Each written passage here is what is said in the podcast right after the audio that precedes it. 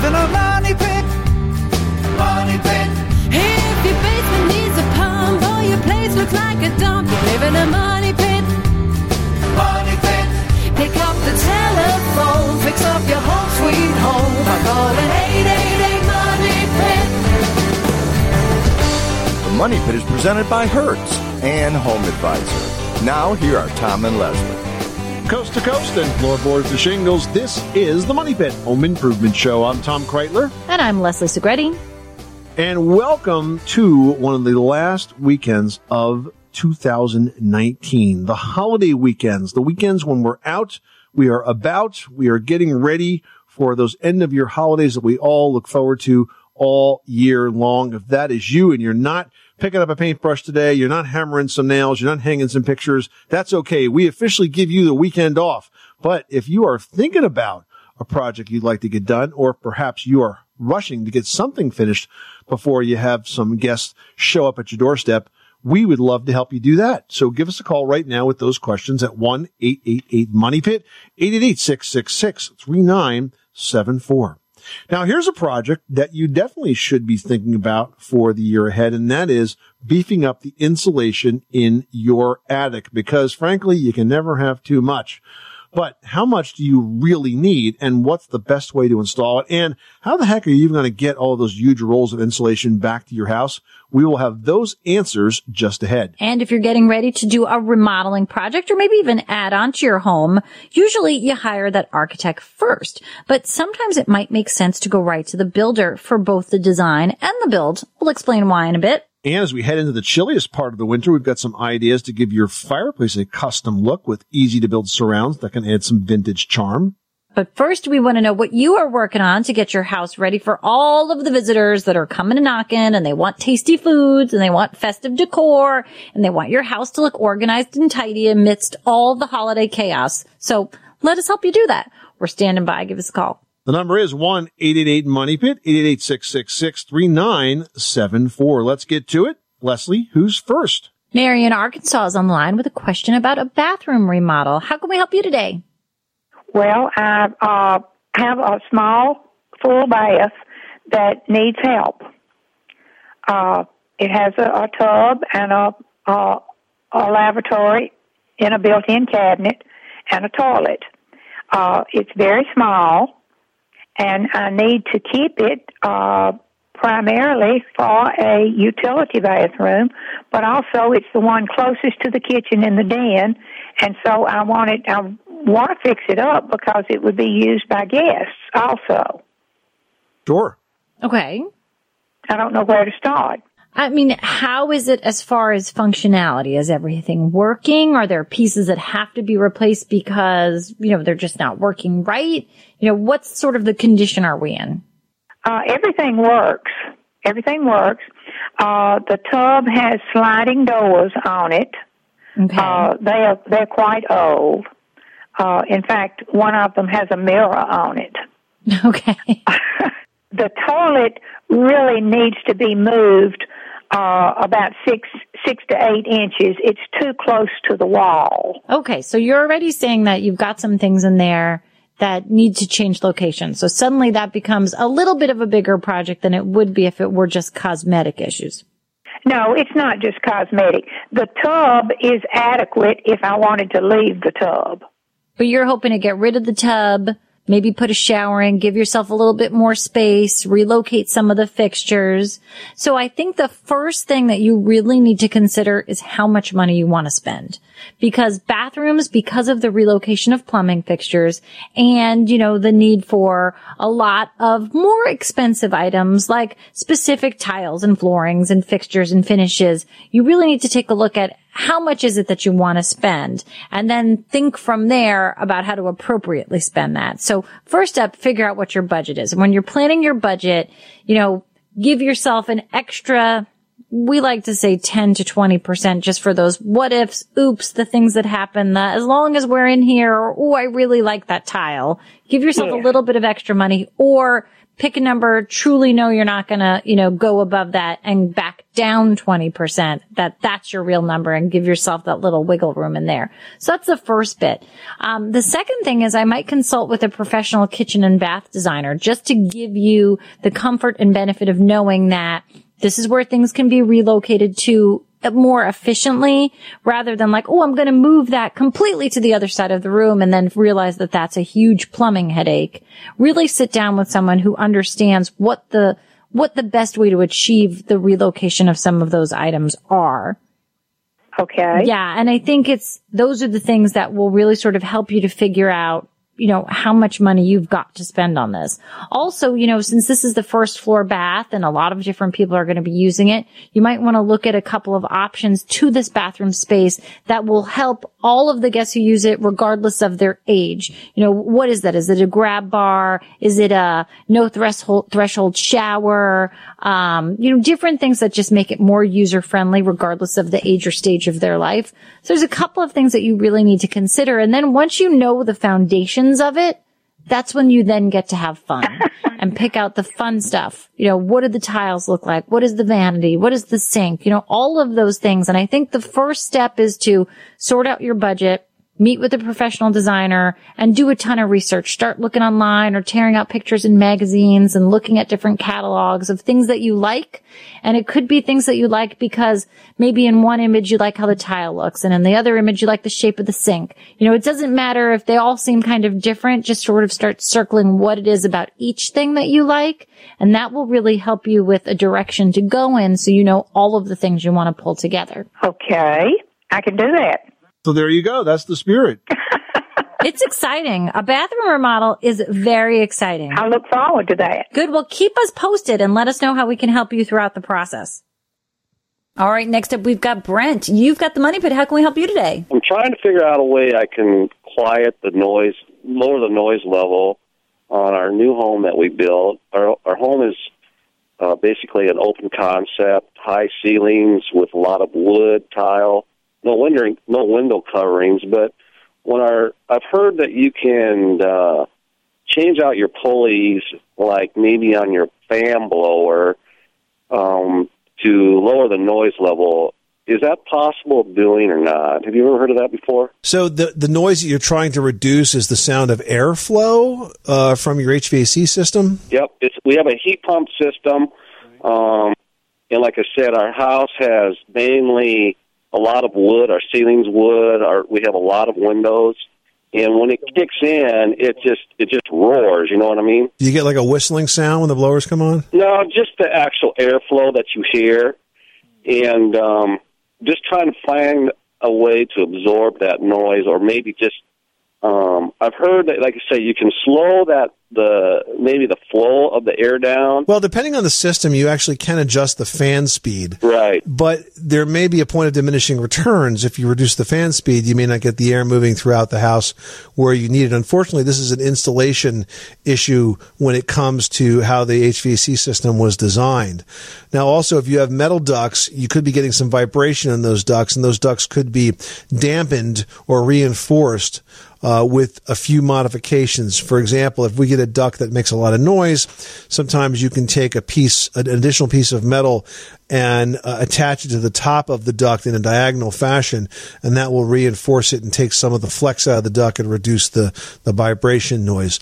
So there are a couple of small tweaks like that that you could try, but what I might recommend you do is the next time you have your heating system serviced, that you spend some time and maybe let the A company know in advance that you want to speak with a, a contra- with a, with one of their technicians about reducing noise and see if there's anything else that could be done. You also, for example, could insulate some ducts that might be accessible, and that might quiet some of the noise as well. So this is going to be um, a series of small steps with small improvements, not uh, big steps with big improvements. Okay, Brent? Okay, thank you. You're welcome. Thanks so much for calling us at eight eight eight, MONEY PIT.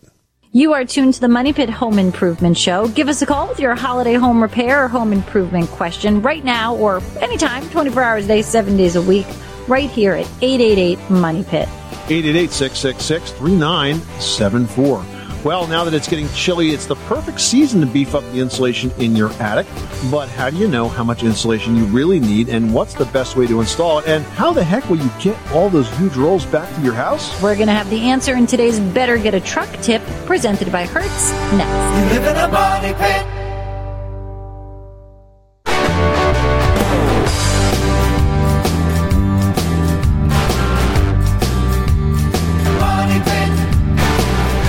Making good homes better. This is the Money Pit Home Improvement Show. Give us a call right now at one eight eight eight money pit, presented by home advisor dot com. You'll never have to worry about overpaying for a job. Just use their true cost guide to see what others paid for similar projects, and then get matched with top-rated pros, read reviews, get quotes, and book appointments, all for free at home advisor dot com. Now we're going to chat with Diana in Arkansas, who's got a super old house that's acting a little strangely. What's going on? My husband says that there is a main beam underneath this house that is broken, and it is allowing it to um, settle in my kitchen. Uh, my refrigerator is taking a definite list, and it's not too far from that beam. How would we go about raising this house or whatever and replacing that beam? Okay, so if you have a broken beam, the way that that type of repair is generally done is, first of all, if the beam is just cracked and we want to kind of reinforce it so it doesn't settle or move, what will often happen is a contractor will put a new beam next to it and bolt it to the old beam. That's called a sister beam. And in that way, you're not really replacing it as much as you're just kind of beefing it up. And that's a smarter way to do that because, frankly, there's no really, there's no, no win by just taking it out. Now, if the house is settled, you may or may not want to do anything to try to raise those beams. Generally, we re- we recommend you don't raise a floor because everything's connected to it, the walls and the pipes and the plumbing and the electrical wire, so you kind of leave it in place. But reinforcing that beam in place is the best way to attack that. And that's a, you know, not a terribly complicated job, but you can't just have anybody do it. You need to have a contractor that really knows what they're doing, because you're going to want to get those beams on both sides. You're going to want to make sure that if there's any seams in there, that they have to be over a piling, for example, where there's support. And then you have to have bolts that go all the way through from the new beam into the old beam and back to the new beam on the other side, and then sort of bolted together. And then that's going to make a really strong repair and reinforcement. Do you know why the beam cracked in the, in the first place? You know, uh, um, I, I have no idea. The house um, was originally just a four-room house, and then uh-huh. it, it has been built on and built on and built on. And okay. so um, I, I have no idea, uh, supposedly. Might have skipped the structural step there. Well, I think that by reinforcing that beam is the is the right way to do it. So thanks so much for calling us. Good luck with that project. And if you have any more questions, let us know. Thank you so much. Well, did you know that if you want to cut heating costs this winter, the single most effective way that you can do just that is by adding insulation? Now, most homes simply don't have enough, and many more have insulation that's settled or really just become ineffective. Well, the good news is that this can be a very easy do-it-yourself project to take on. We've got tips to help you get that job done in today's Better Get a Truck Tip, presented by Hertz. Now, if you want to step up your insulation, the first thing you need to do is figure out how much insulation you have now. The Department of Energy recommends that homes have between ten and twenty inches of fiberglass insulation. So head up to the attic with a ruler or tape measure and measure the depth of the insulation. If you've got less than ten to twenty inches, there's an easy opportunity for you to add more and cut those costly heating bills in the process. Now, to improve your home's energy efficiency and comfort, you're going to need to add a second layer of insulation on top of the old insulation and run it perpendicular to the original fiberglass batts. It's an easy job, but you just have to be careful to watch where you step. As long as you're working on top of the ceiling joists, you're going to be fine. Just don't ever step in between them, or you might create a brand new skylight right into the room below that you really weren't planning on having. I mean, it's, you can make it work, but yes, let's try to avoid it. Safety is key. One of my mom's favorite pictures is when my buddy and I did the roof over the kitchen, and there's a picture of a leg sticking through the plaster ceiling. Oh, no. Can I see that, please? So safety is key. And for this job, you're going to want to wear a long sleeve shirt, work gloves, and use a dust mask to avoid breathing any of that dust that gets stirred up. Now, because you're adding a second layer, you'll need to head to the home center or lumberyard to buy insulation that's labeled as unfaced, which basically means there's no paper or foil backing. Now, insulation is sold in large rolls or packages, and you may need a lot of them to cover your entire attic. For example, one bundle of ten-inch thick unfaced fiberglass bats is only going to cover about forty-seven square feet. So if you've got an eight hundred square foot attic, which is not huge, you'd need seventeen packages or seventeen rolls. So you better be thinking about how you're going to get all that home. And Hertz offers a solution because they do rent trucks and vans. They've got a great selection that can help you get those materials home quickly and easily. Yeah. And lastly, here's one more tip. If your attic has a floor and not much insulation underneath, you can still add more insulation on top without ripping up that floor. You just want to lay the bats side by side on top of that old floor, and it's going to have the very same insulating effect. And if you do need your attic floor for storage, we'd suggest designating a section of that flooring for storage and then add that new second layer everywhere else. Just remember, you can't store things on top of the insulation because crushed insulation isn't going to do very much insulating at all. It's got to be fluffy to work. And that's today's Better Get a Truck tip presented by Hertz. For any home project, store pickup, or move that needs more than your car can handle, remember, H G T V. Hertz does trucks and vans. Book now at hertz dot com. All right, next up we've got Jim in Oregon with a paneling question. Tell us what you're working on. I've got a house that was built in uh, the early nineteen fifties, and I moved into it in the seventies, and it didn't have any insulation in the in the walls of the house, so I took the interior paneling off, which was quarter-inch plywood was all it was, and then I put insulation behind that and, of course, rewired it at the same time. And then when I put the quarter-inch paneling back, after I put the insulation in, then I put, uh, of course, it's in the seventies, a big paneling error, so I just put paneling over the top of that. Now I want to kind of upgrade it a little bit, and I'm not too sure if, if my best route would be to, to clean the paneling really well and paint it, or clean the paneling really well and have somebody come in and spray it uh, like you do uh, sheetrock, or maybe I should put quarter-inch sheetrock over the top of it and tape it off and then spray it, uh, or a possibility of putting uh, on every stud, put a tube of two on the stud, and then put the insulation in that looks like styrofoam with the uh, tinfoil on each side, and then panel over our uh, sheetrock over the top of that. So I'm kind of looking at dollars and cents and which way to go. Wow, you have a lot of choices. I mean, uh, do we want? We really want a cosmetic solution here? Yes. If that's the case, there's no reason you can't paint this. I mean, painted paneling can look quite attractive if it's done well, right, Leslie? But I think priming's probably important. Yeah, I mean, you're right about wanting to clean it. Then you're definitely needing to prime it with a very good quality primer because you want it to adhere very well to the paneling.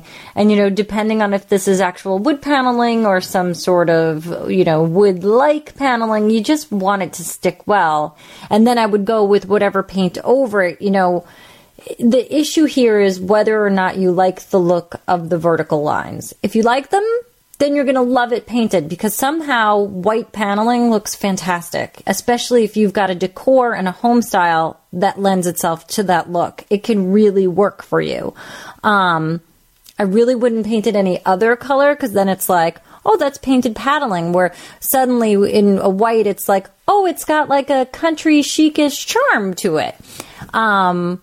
But, you know, it, it's really up to you whether that's a look that you like and will enjoy. If you can work with it, then I definitely say go for the paint. So if I, I paint it white on it, my bighorn sheep hanging on the wall and the antelope and stuff would stand out really well.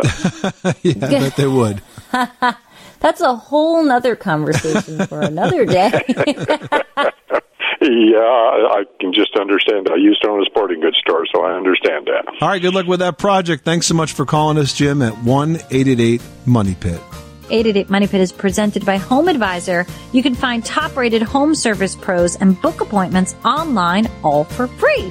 Hey, if you're getting ready to do a remodel or an addition to your house, usually you're going to hire that architect first, but sometimes it might make sense to go right to the builder. We're going to explain why next. eight eight eight Money Pit.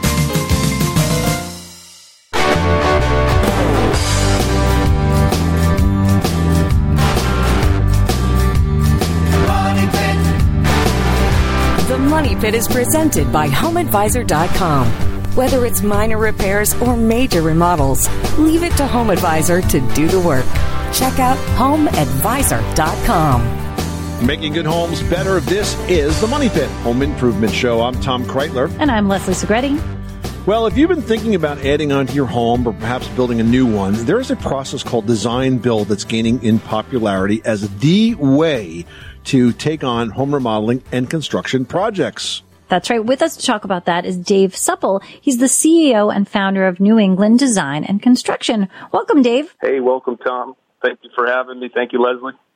So, Dave, there's two ways to build a big project. The first way is what's traditional, and that's what's called design, bid, build. And then there's this newer way called design, build. Let's talk about how homes are traditionally built, how these big projects are traditionally built to start. Can you kind of walk us through the differences? Yeah, so typically a client would hire an architect. The architect would work with the client to get a set of plans and a design that the client loved. Then it would go out to bid. And the client would select a builder or contractor, general contractor, to execute the project. And that's the way throughout the this century, you know, and the past it's been done. Okay. So what's wrong with that, and what makes design build a better process? How is it different? Well, first off, design build is really the way it's been done primarily throughout history. Okay. Circa one hundred years ago, it changed. But previous to that, the architect built. So design build is really a return to the architect of old.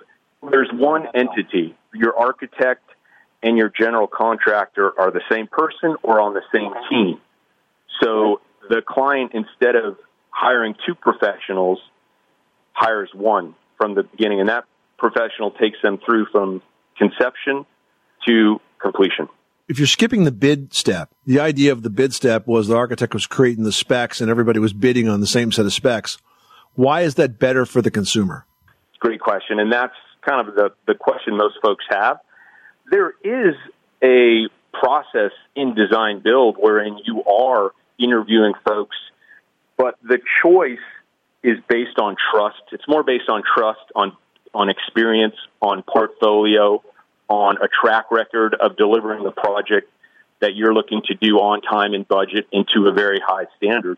And so a decision is being made earlier, and that could be looked at as a leap of faith, but there are parameters. Like when I meet with clients initially, I'm giving them upfront expectations on cost because I've done a lot of those projects. But I think it's It's beneficial because as the architect and the builder, you're aware of what the costs of materials are, the process of installation. And so you can really give a good understanding to what those costs are. I get calls often from folks who've worked with an architect, not design build, and say, hey, you know, I have these amazing set of plans. I love this project, but it's twice my budget, literally three times my budget. And so they're worthless. Whereas in design build, since we build, since we know what costs are, since we're setting up the execution while we're designing, that is part of the decision-making process. Gradiently, clients have plans, options, along with cost differences, so they can make an educated decision and not need to inevitably come back to that once they find out what the costs actually are. We're talking to Dave Supple. He's the C E O and founder of New England Design and Construction about a process for building called design build, which, as Dave points out, is really the way throughout history major buildings and projects were completed, but only in the last hundred years have we sort of switched the order around and separated the building from the designing. But with design build, it all happens at the same time, or certainly through the same company or set of partnerships. Dave, does this make the whole process quicker? Because construction does seem to take a long time. It does. And, you know, this whole bidding period is cut out. Inevitably, what ends up happening at that point is things get redesigned a lot, because then you actually find out the cost, and then it's like, oh. You're backing into the budget. Exactly. So it's a much more efficient process. That's the thing about design build. It's just, you can get a similar product in the end, but what did it take to get that? How much did it cost? How long did it take? What was the experience like? It's much simpler with design build. And I'm just trying to make folks aware of this because, like, H G T V, for example, is all design build. folks just don't really, it's not presented as that. So folks don't even think about it or know about it. And, you know, that's true. I mean, you spend a lot of time actually designing a space. And for me, when I was working on those shows, we would design the space and I'd say, I'm going to build this piece of furniture or do this in the bathroom. And I know these materials cost X, Y, and Z, and we've got to do this in this step order. And this is the process. And it's one person sort of overseeing it. I think people get a little intimidated in that approach when it's such a large project, like a house. And they tend to sort of go with what they think is the traditional approach, which might not be the best for everybody. That's right. But, and you're totally right. You were thinking with the execution while you were designing. Yeah. And on, but even on large scale projects now, very large, you're seeing that now because the large scale client is educated and design build is actually a simpler approach for them. They also have a very predictable outcome, whereas sometimes when you're working with the ar- architect and things change, there's a lot of back and forth. That's not always the case. That's right. And then if there is any issue, God forbid, in construction, if there's an error, there's finger pointing. And then the client is inevitably yeah. left in between that. And that leads to litigation. Construction is huge in industry in litigation for the fact that this separation leads to an adversarial relationship where the client is left in between. Well, it's very interesting. And I want to point out, though, that we're not saying that you're building homes without an architect's involvement. It's just that by the time they get involved, a lot of those decisions in terms of what this place is going to be and what kind of shape it's going to be in and how big the kitchens are and maybe some of the materials that are going to go in, all those decisions have been made. So the architect is really just pulling together this vision of this house that, that's already much farther along in the planning process. And so uh, he can make it, he or she can make sure it's safe and so on and, and meets all the appropriate codes. But because they're not really starting from scratch on a blank sheet of paper, so to speak, it's a lot smoother. That's right, Tom. The definition of an architect has changed. The derivation of the word architect is actually goes back to ancient Greek and it's master builder. The definition of an architect today is a designer. And so they need a team to fill those gaps of what things cost. And and so a design build team, I have architects on on my team, and they're very valuable because they're trained to design. And the greats also think with cost and execution as well, like Leslie. You know, she's not an architect. But I'm the kid of an architect. So I mean, and she, so she knows, I'm sure her, her mother or her father told her that, you know, you need to know how to build. I mean, the first thing that my dad always said to me is you have to know how things are made and you have to know how it goes together. And I think that's been the approach to how I design and subsequently how I build things. Uh, yeah. The way an architect is trained today does not make sense. It will change. It's like going to school to be a chef for five, six years and never cooking a thing in your life.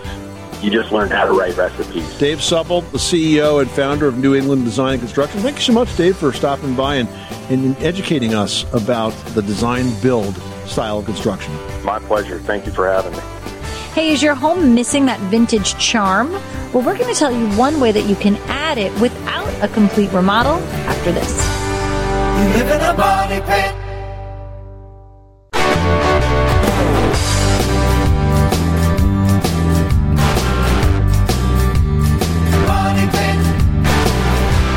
The Money Pit is presented by home advisor dot com.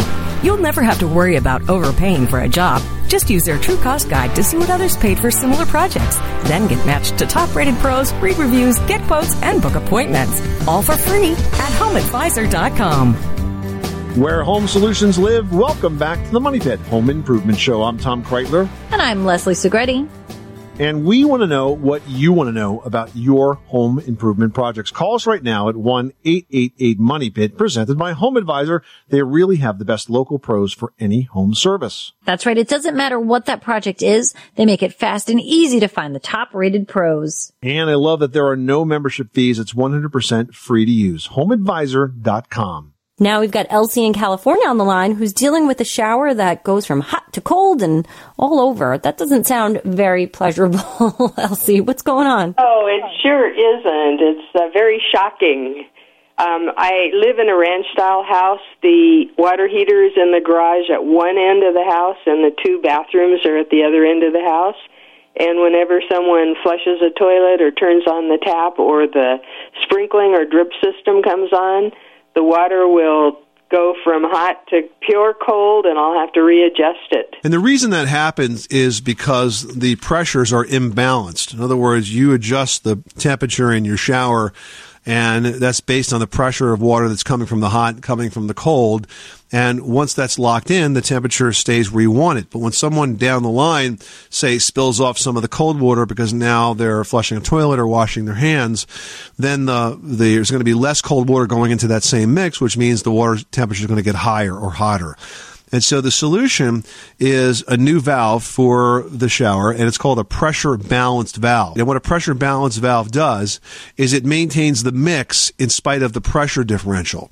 So what could happen in that scenario is if you adjusted it and then someone flushed the toilet, you may get Uh, less pressure overall, so the shower may be not quite as strong, but the temperature won't change, the mix won't change. The mix is locked in, it's it's set right there, regardless of how much pressure um, variation you have on the hot water and the cold water coming into it. So common problem, straightforward solution, it's called a pressure balance valve. Okay, well thank you so much. I listen to your program every week, I have your book, and I've learned so much from both of you. Good luck with that project. Thanks so much for calling us at eight eight eight, Money Pit. Well, if you love the look of vintage charm, you know, I'm talking about really ornate moldings, maybe it's picture molding, maybe you've got some beautiful inlaid floors or those fun built-ins that you find with older houses that the new ones just don't seem to have, interesting little nooks and crannies, all of those things that make an older home special. You know, it really is wonderful and it does add value to the house, but if you're living in a fairly new home, you probably don't have a lot of those special touches. Now, one way that you can capture that vintage feel without giving up modern convenience is to simply add a salvaged antique fireplace mantle. Even if you don't have a real fireplace, guys, just put it in about any room around the house, and that decorative fireplace will quickly become a focal point. And you can also spruce up an existing fireplace that simply has zero pizzazz. There are lots of places where you can find some of these vintage pieces. I mean, when older homes are renovated or torn down, it's becoming more popular to save architectural pieces and sell them to salvage dealers. So you can find gorgeous mantles, clawfoot bathtubs, I mean, stained glass windows, even antique doorknobs. And if you don't have a salvage dealer close to you, check online because you can buy everything online these days. Yeah, everything is shippable. People find a way to get the largest and strangest of things to your house. So don't be afraid to shop online. And, you know, you can also find individual pieces that have been redone on sites like Etsy dot com or even Craigslist. And even though the mantle won't actually be a working fireplace, you're going to find that it definitely adds warmth to your home. And you can really take advantage of this. If you don't want to install a stained glass window, which quite frankly is not eco-friendly for the house, it's not going to do any insulating value, you can hang them up in front of an existing window. You can buy them big or small. You can add some decorative molding to places around the house. Maybe add some chair rail or some wainscoting below with the decorative molding. There are ways that you can bring this charm in, and suddenly a house that's totally modern and has great conveniences of, you know, modern construction can feel like it's got that old world charm. So don't be afraid to do a little research because you can make your new house feel old. This is the Money Pit Home Improvement Show. We would love to hear what you are working on around your house. Call us right now at one eight eight eight, Money Pit. You can reach us anytime, twenty-four seven, with your home repair or your home improvement question right here at eight eight eight, Money Pit. Still ahead, is your house in a constant state of disarray? We've got one rule of thumb that will help stop the madness. That tip is next. You live in a money pit.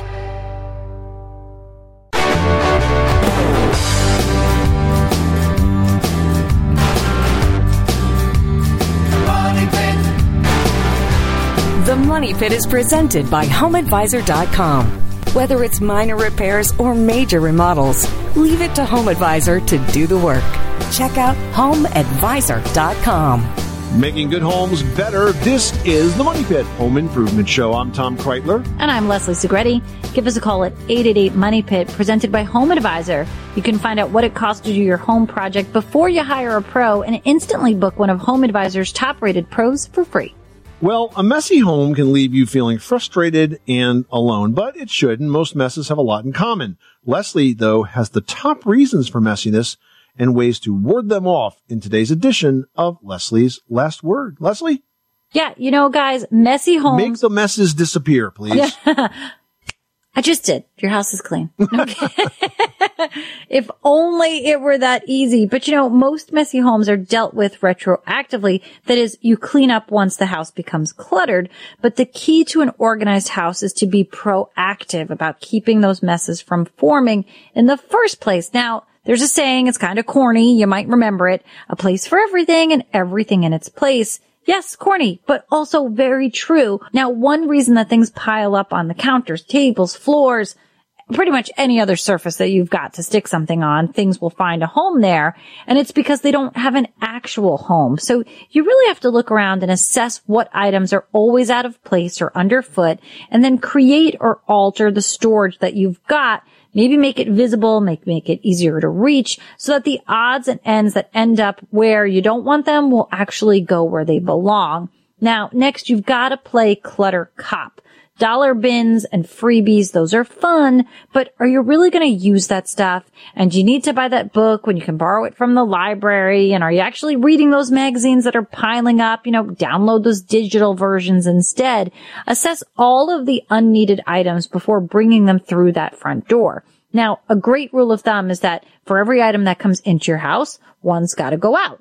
That means cleaning up before birthday parties or holidays, or doing a little soul searching before your next trip to the mall for all of those very much needed new clothing items that I'm sure we're all getting. And finally, beware of nostalgia. I know tossing kids' artwork is tough, but keeping all of it becomes a burden sometimes. So consider taking a picture of the child with the thing that they've created and then throwing out or recycling the item itself. And photos are a great way to document cherished toys and baby clothes that aren't a family heirloom. I will tell you, this is one of the best things that my boys will do, especially my older son. He's a keeper mm-hmm. of all things. Right. I mean, it's ridiculous. And he will reluctantly, you know, go through his stuff and make donation piles and really be careful about what he's getting rid of. But he will make me take photographs of him holding every single stuffed animal or toy or whatever it is. Take my picture, one one more picture before I get rid of it, and then like hug it before he puts it in his bag. But I think it makes him feel good that these toys that he's really not paying attention to are going to someone who would love them so. So I indulge him with the photos. I'll do a photo book of him, and he's got it. I don't think he's ever looked at them, but it's a way to get things out to the door. Well, he will, when he gets older, he will appreciate those pictures that Mom took all the time to take. And of course, if you do have to get rid of the stuff, you need to do it like when they're not around, because this way they, they, you know, may not notice it's gone. My kids used to go to like these invent, this inventors camp, and the things they would make would be all this like glued together cardboardy kinds of stuff that was just enormous, you know, like, like model robots and stuff. And there was just like, no way you could store these things. Heck, you could barely get them home before they fell apart, but they'd been working on them for weeks. So of course, you know, they had to sit around for some time, but I'm so glad that we took pictures of that stuff, because now we have it for posterity, and, and uh, kids get a kick out of it when they get a chance to look at that stuff. Yeah, and once you've got it organized, keep it that way, guys. This is the Money Pit Home Improvement Show. Thank you so much for spending this part of your holiday weekend with us. Remember, you can reach us with your questions twenty-four seven at eight eight eight money pit or anytime at money pit dot com. I'm Tom Kraeutler.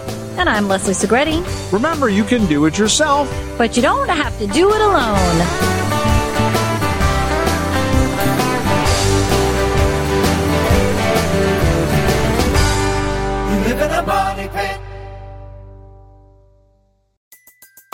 Everybody in your crew identifies as either Big Mac Burger, McNuggets, or McCrispy Sandwich. But you're the Filet-O-Fish Sandwich all day. That crispy fish, that savory tartar sauce, that melty cheese, that pillowy bun. Yeah, you get it. Every time. And if you love the Filet-O-Fish, right now you can catch two of the classics you love for just six dollars. Limited time only. Price and participation may vary. Cannot be combined with any other offer. Single item at regular price. Ba-da-ba-ba-ba.